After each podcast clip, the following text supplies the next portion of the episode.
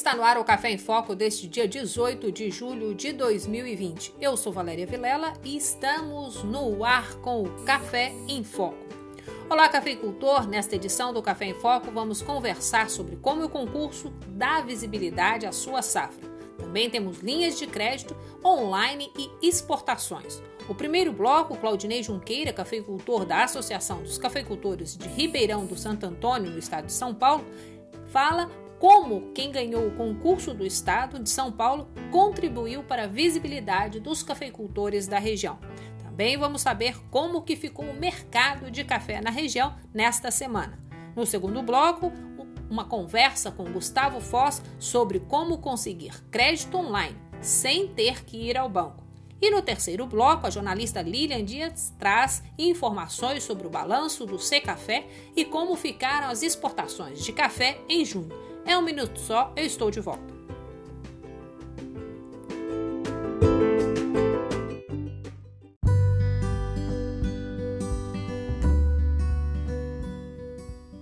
Neste primeiro bloco, Claudinei Junqueira, cafeicultor da Associação dos Cafeicultores de Ribeirão de Santo Antônio, no estado de São Paulo, conversa conosco sobre como os concursos ajudam a alavancar o negócio. No ano passado, o concurso de café do estado de São Paulo revelou o cafeicultor Marcelo Luiz Tesolini no concurso do estado de São Paulo, mais antigo do país, com 18 anos. Os cafés campeões são industrializados e disponibilizados aos consumidores em embalagens com selos numerados e vendidos em lojas gourmet ou via e-commerce. Claudinei, Conta pra gente como foi a experiência de participar de um concurso e ser premiado. Isso deu visibilidade para a associação de vocês aí? Como que o Marcelo recebeu essa notícia?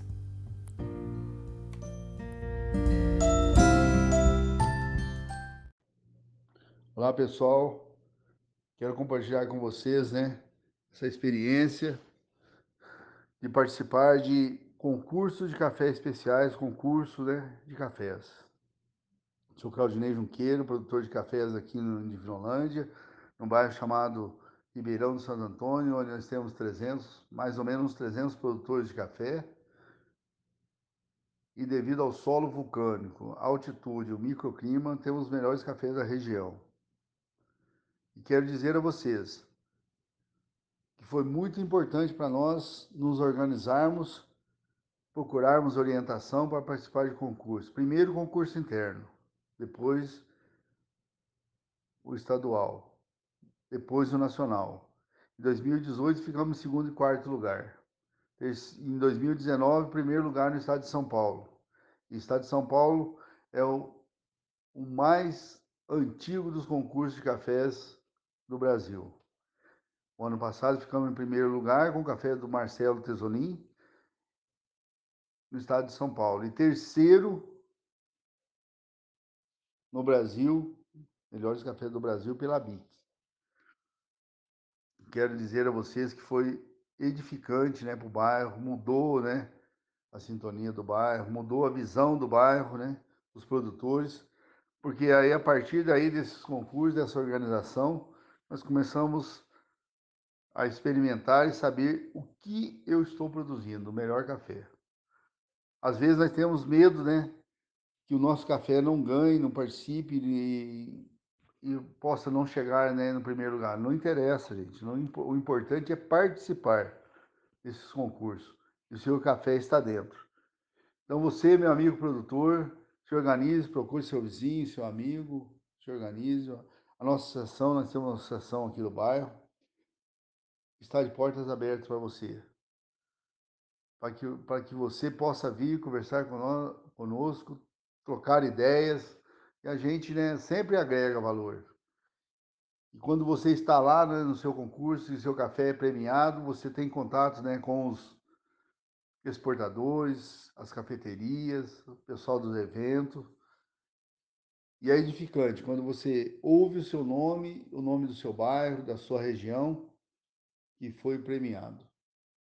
Isso faz com que toda a diferença na vida do produtor, da família dele, e agrega valor, né? Você passa a ver com outros olhos o trabalho que tanto edifica né, as famílias, tanto edifica o nosso bairro, o nosso Brasil, que construiu né, o estado de São Paulo e construiu muitas cidades do Brasil o nosso café.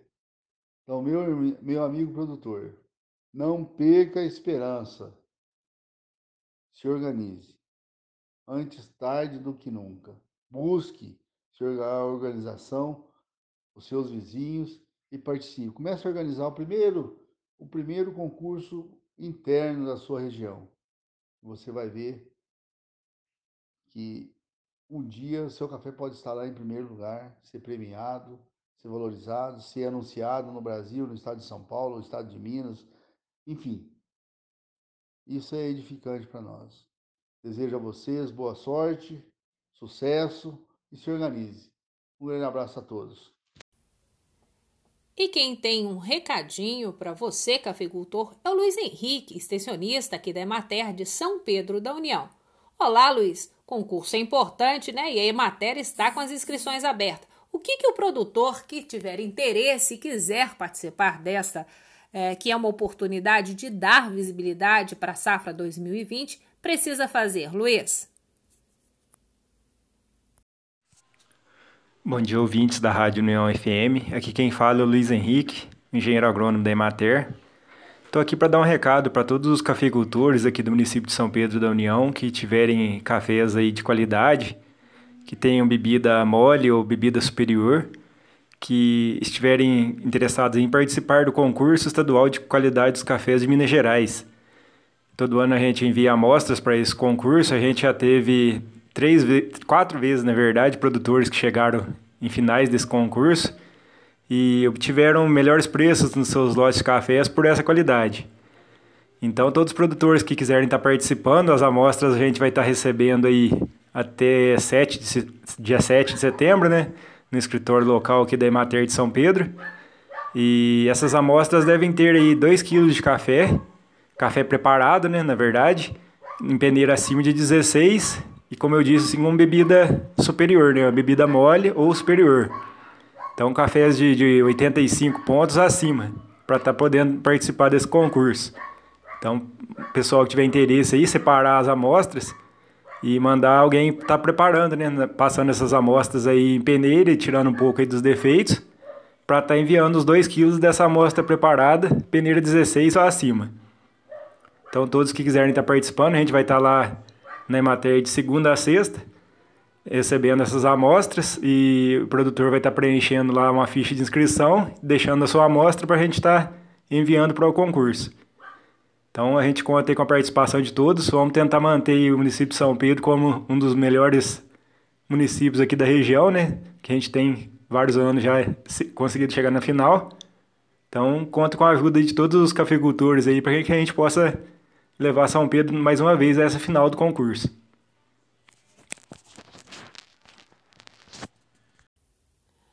É isso aí, produtor. Não perca a oportunidade. Você tem até setembro para preparar a amostra aí do seu café e levar até o escritório da Emater aqui em São Pedro da União.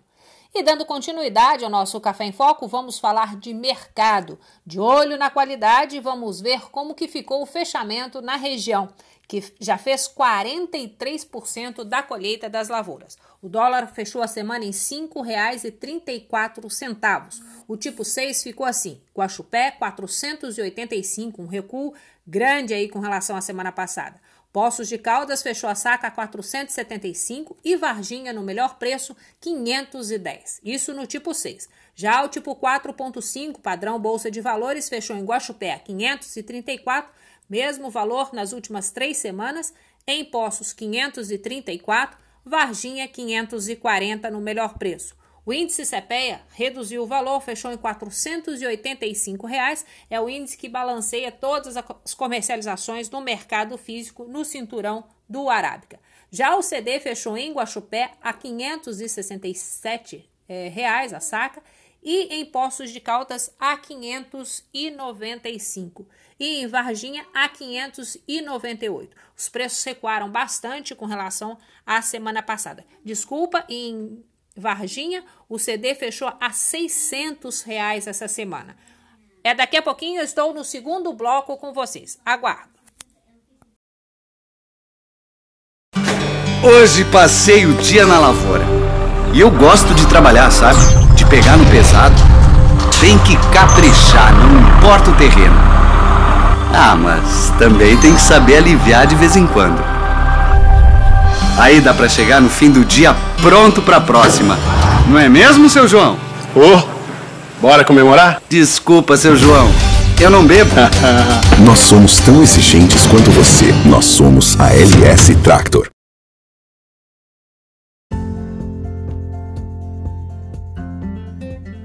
E começamos agora o segundo bloco do seu Café em Foco. A jovem cafeicultora Bruna Carolina da Silva, de 22 anos, da cidade de Fervedouro, na zona da Mata Mineira, ganhou o segundo lugar no Prêmio Juventude Rural Inovadora na América Latina e no Caribe. Com o auxílio da Emater de Minas Gerais, Bruna disputou a final do concurso promovido pelo Fundo Internacional de Desenvolvimento Agrícola, a FIDA, da Organização das Nações Unidas, a ONU, na categoria Geração de Renda. Vamos ouvir a reportagem do programa Estação Rural, produzido pela Emater, que falou com a Bruna lá na fazenda onde ela produz o café da Bruna.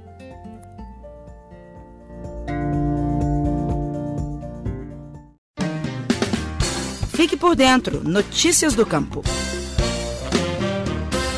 Olá, ouçam que história inspiradora. A produtora rural Bruna Carolina da Silva, de apenas 22 anos, foi finalista no Prêmio da Inovação Juvenil Rural da América Latina e Caribe, ligado à Organização das Nações Unidas, a ONU. Sua iniciativa de investir em cafés especiais conquistou a segunda colocação na categoria Geração de Renda. A produção acontece no sítio da família, na comunidade do Baú, em Fervedouro, região das Matas de Minas Gerais. A empresa de assistência técnica e extensão rural do Estado, a Emater MG, acompanha todo o processo desde os tratos nos cafezais, a construção dos terreiros suspensos, a armazenagem e a embalagem. São realizadas ali quase todas as etapas do pós-colheita. E só a torra é terceirizada. O café especial da Bruna é vendido em embalagem de 250 ou 500 gramas, em grãos ou moído. Com contatos apenas pelas redes sociais, ela consegue vender cerca de 10 quilos por semana, com faturamento de 400 reais no período.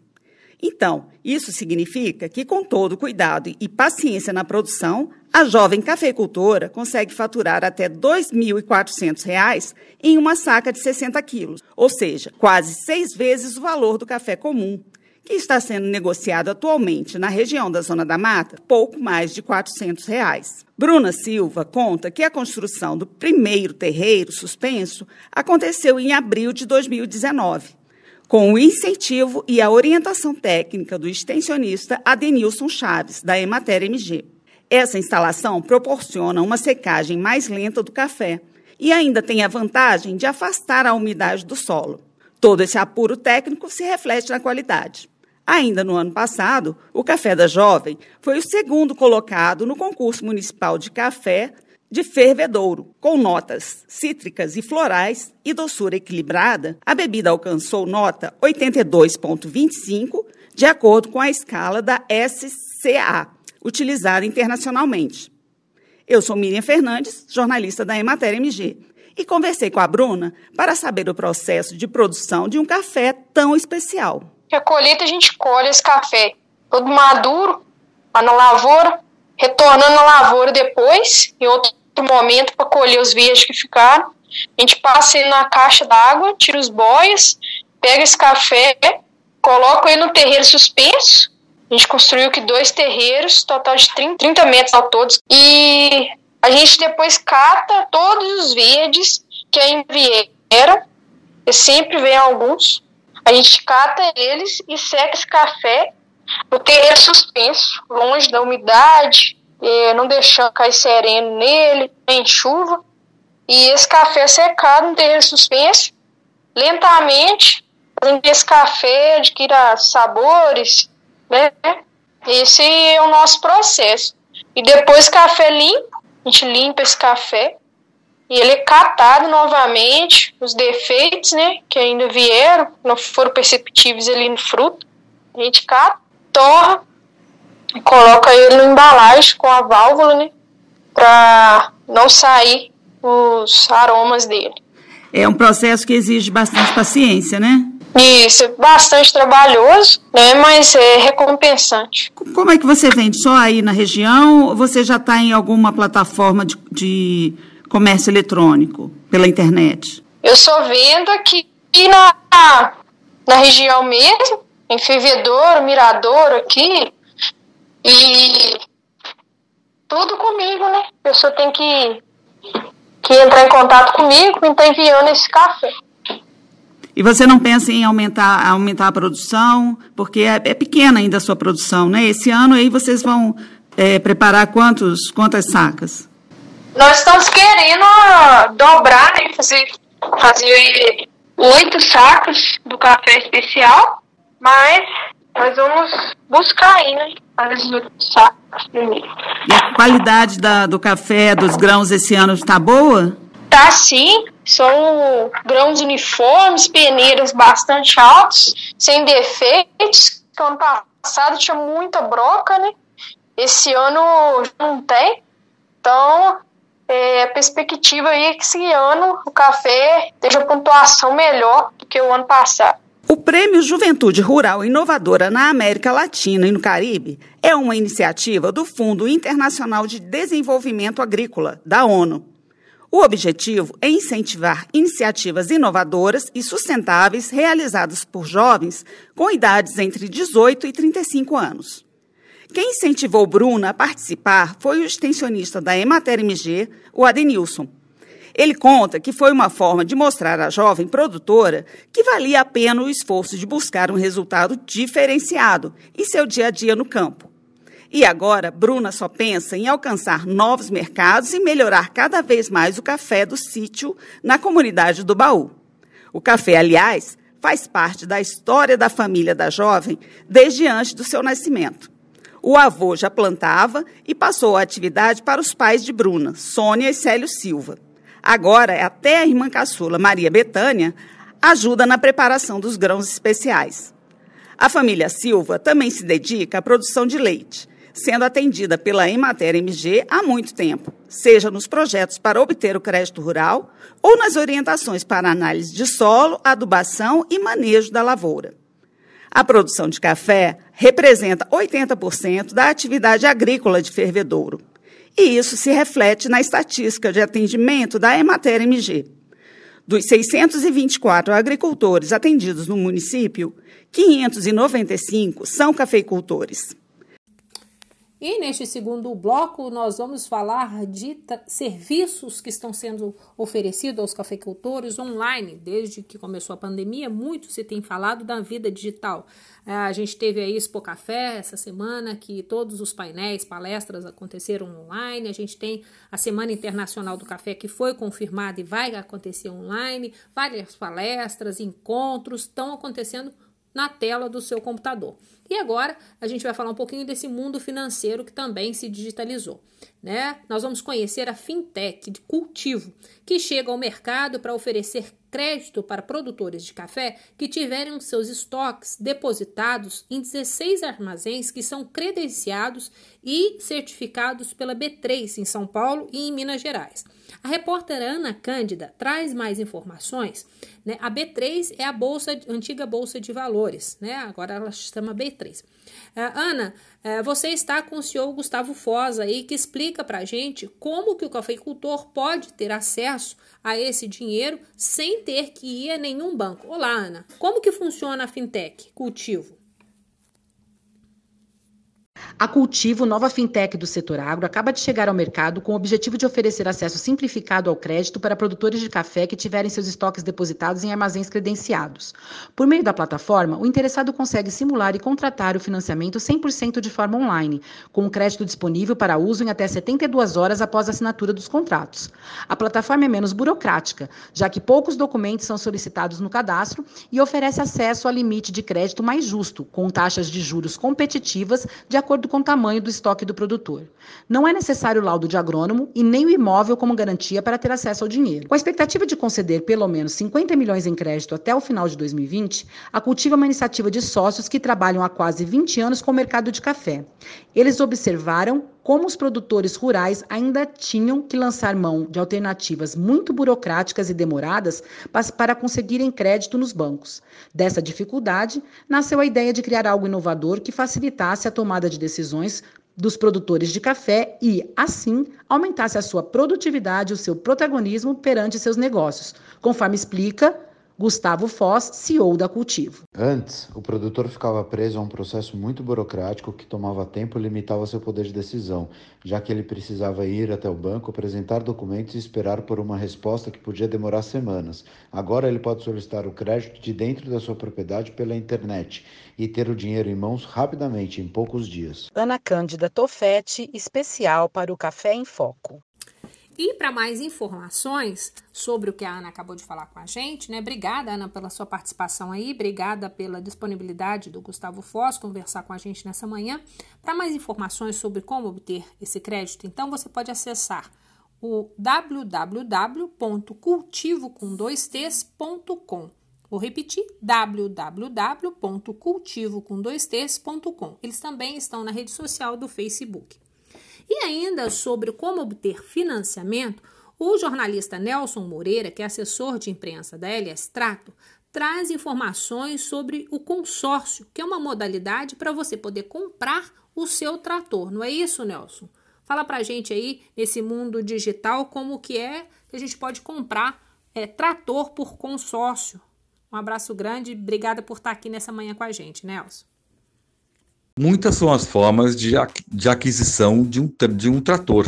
Você tem, através dos financiamentos governamentais, várias linhas à disposição do produtor. Na região do café, tem a possibilidade de usar o sistema de barter, que é trocar café pela máquina agrícola ou por outro produto. E existe também uma outra forma que é o consórcio, que é uma forma também interessante, porque ela não toma o limite de crédito do produtor e ele pode fazer uma compra planejada, né? um investimento com uma parcela mensal, semestral ou anual, pagando também de acordo com o seu ritmo da sua lavoura. E com isso planejando. Bom, eu vou comprar e quero retirar o produto daqui um ano, dois anos, ou eu preciso para daqui a dois meses, e aí tu dá um lance. É uma boa forma de ter planejamento financeiro e também com um menor custo, porque os reajustes das parcelas não são muito altos, não dependem de juros do governo.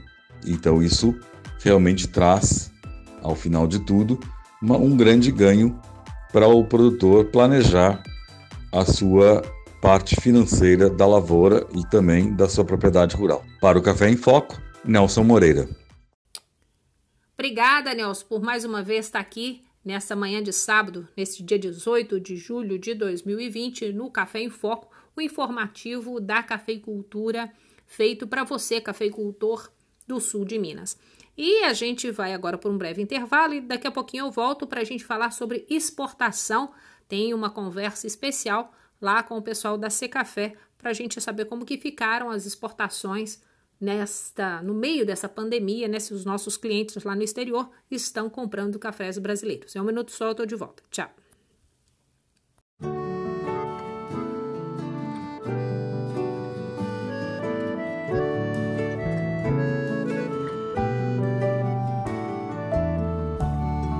O dia começa antes do sol nascer. Tenho uma missão que cumpro com prazer, alimento os sonhos da minha nação e faço com amor, com meu coração.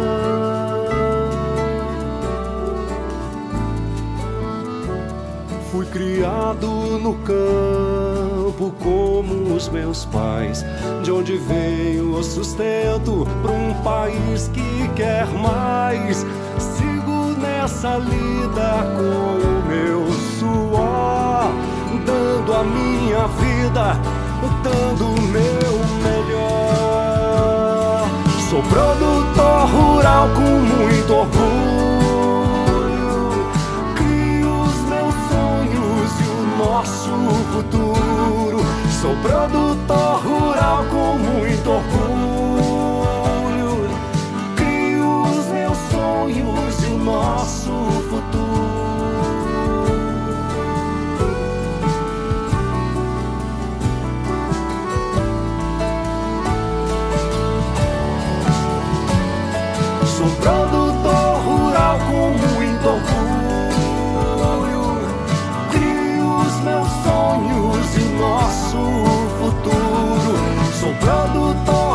rural com muito orgulho.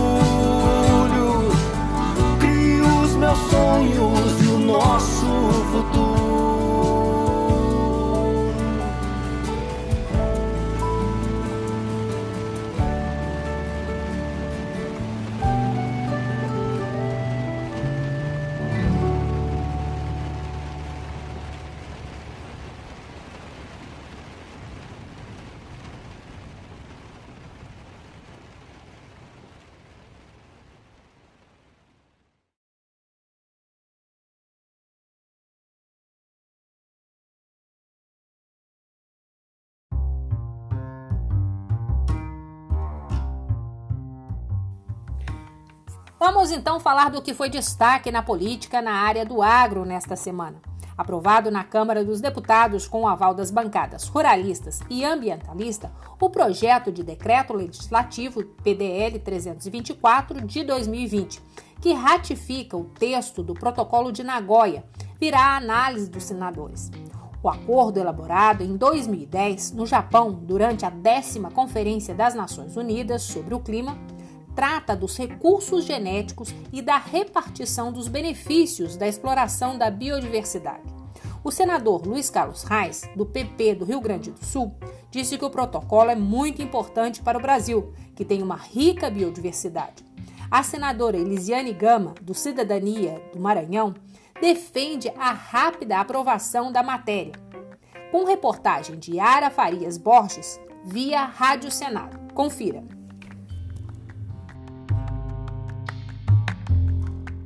Elaborado em 2010 no Japão, durante a décima Conferência das Nações Unidas sobre o Clima, o protocolo afirma a soberania dos países sobre os seus recursos genéticos. Assim, a exploração de plantas, animais ou microorganismos nativos por empresas ou organizações estrangeiras depende de autorização do país detentor do recurso. O Protocolo de Nagoya também prevê que os lucros da exploração da diversidade biológica sejam obrigatoriamente repartidos com o país de origem.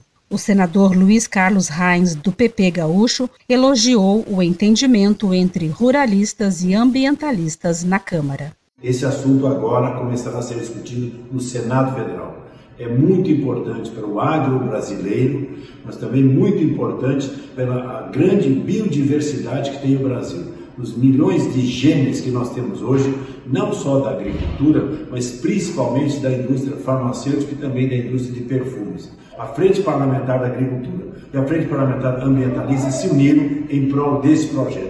A senadora Elisiane Gama, do Cidadania Maranhense, disse que a ratificação do protocolo é importante para o país. Ela defende a rápida votação do acordo pelo Senado. A decisão da Câmara dos Deputados é, na verdade, um grande avanço. Esse protocolo, ele representa também uma justiça com essas comunidades tradicionais que são, infelizmente, vítimas da biopirataria. Essa medida ela pode melhorar a imagem do Brasil no exterior, que infelizmente está muito arranhada pela política que está sendo aplicada pelo atual governo para o setor do meio ambiente. Na próxima reunião agora de líderes, inclusive, eu vou levar esse assunto para a reunião e vamos tentar sensibilizar tanto o presidente quanto os colegas para pautar essa matéria que é importante de forma urgente. Eu acredito que será absolutamente possível a unidade tanto da bancada ambientalista e ruralista no sentido de chegar a um acordo favorável ao tema. O Protocolo de Nagoya já foi ratificado por 126 países.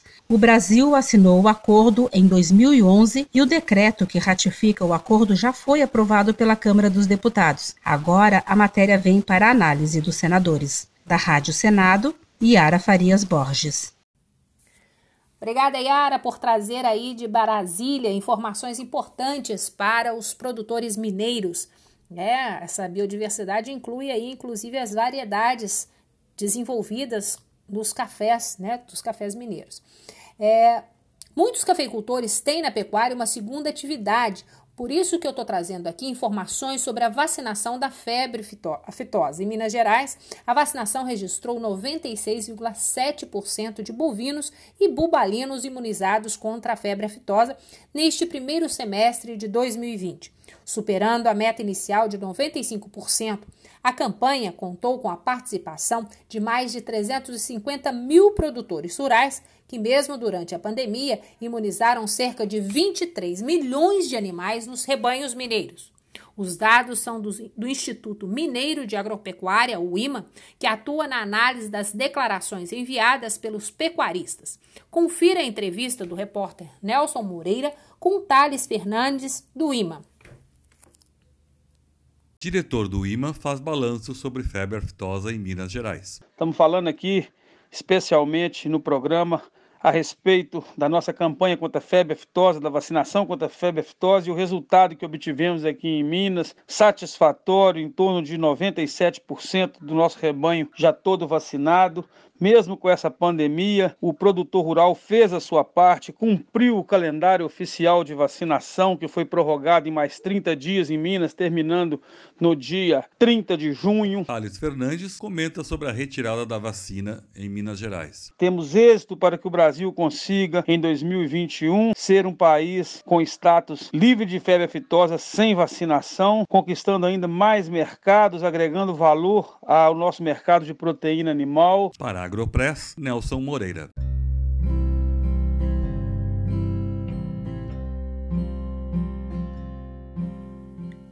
Olá, e neste terceiro bloco nós vamos falar de notícias do Conselho dos Exportadores de Café do Brasil, o Secafé. No início desta semana teve o evento online Brazilian Coffee Webinar. O evento foi direcionado ao público e aos parceiros e clientes internacionais que teve o objetivo de demonstrar como a cadeia produtiva e o governo federal vem lidando e superando os desafios apresentados pela safra 2020. O evento também contou com a participação de Pedro Guimarães Fernandes, presidente da Associação Brasileira da Indústria de Café Solúvel, Marcelo Vieira e Vanusa Nogueira, do Conselho e Diretoria da BSA. A entidade que promove o evento e também é, foi uma parceira, né, uma parceria da BCA com o Ministério da Agricultura e junto à Apex também, contando com apoio da ABIC, Secafé, CNA e CNC, ou seja, todos os órgãos ligados à cafeicultura. As lideranças nacionais apresentaram é, ao público e aos clientes internacionais e parceiros que foi é, toda a programação feita e a adoção de todos os protocolos aqui no Brasil de segurança com relação à pandemia do Covid é, por parte dos agentes brasileiros, né? É, eles falaram muito da realidade que o Brasil está bem preparado, é, que os cafeicultores nas suas lavouras seguiram e estão seguindo protocolos de segurança de saúde e estão prontos e preparados para honrar né, os compromissos assumidos com o consumo interno, né, com as empresas internas para o consumo e também com os exportadores. E é sobre a exportação né, como que ficaram, como que foi esse balanço das exportações de café, que a jornalista Lilian Dias traz informações, né, sobre esse mercado internacional. Ô Lilian, conta pra gente aí como que ficou o relatório de junho do Secafé.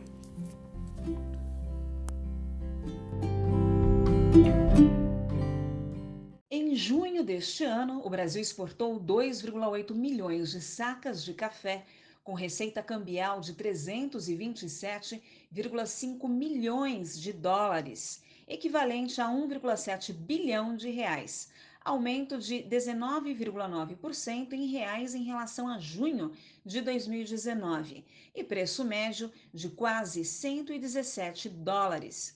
Com relação às variedades embarcadas no mês, 66,2% das exportações foram de café arábica, 1,8 milhão de sacas exportadas.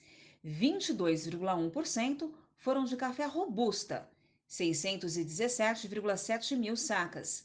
E 11,7% das exportações foram de café solúvel, 327 mil sacas. O balanço foi divulgado nesta segunda-feira pelo Conselho dos Exportadores de Café do Brasil, Secafé. Da redação do Novo Agro, Lilian Dias.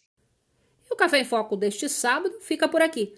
Espero que vocês estejam aqui no próximo sábado. Deixo o meu abraço para você, cafeicultor, para suas famílias. Uma boa semana, fiquem com Deus e com as bênçãos de Nossa Senhora do Café. Até a semana que vem com o seu informativo da cafeicultura. O que acontece no mundo do café, a gente traz aqui para vocês. Um abraço grande, até lá.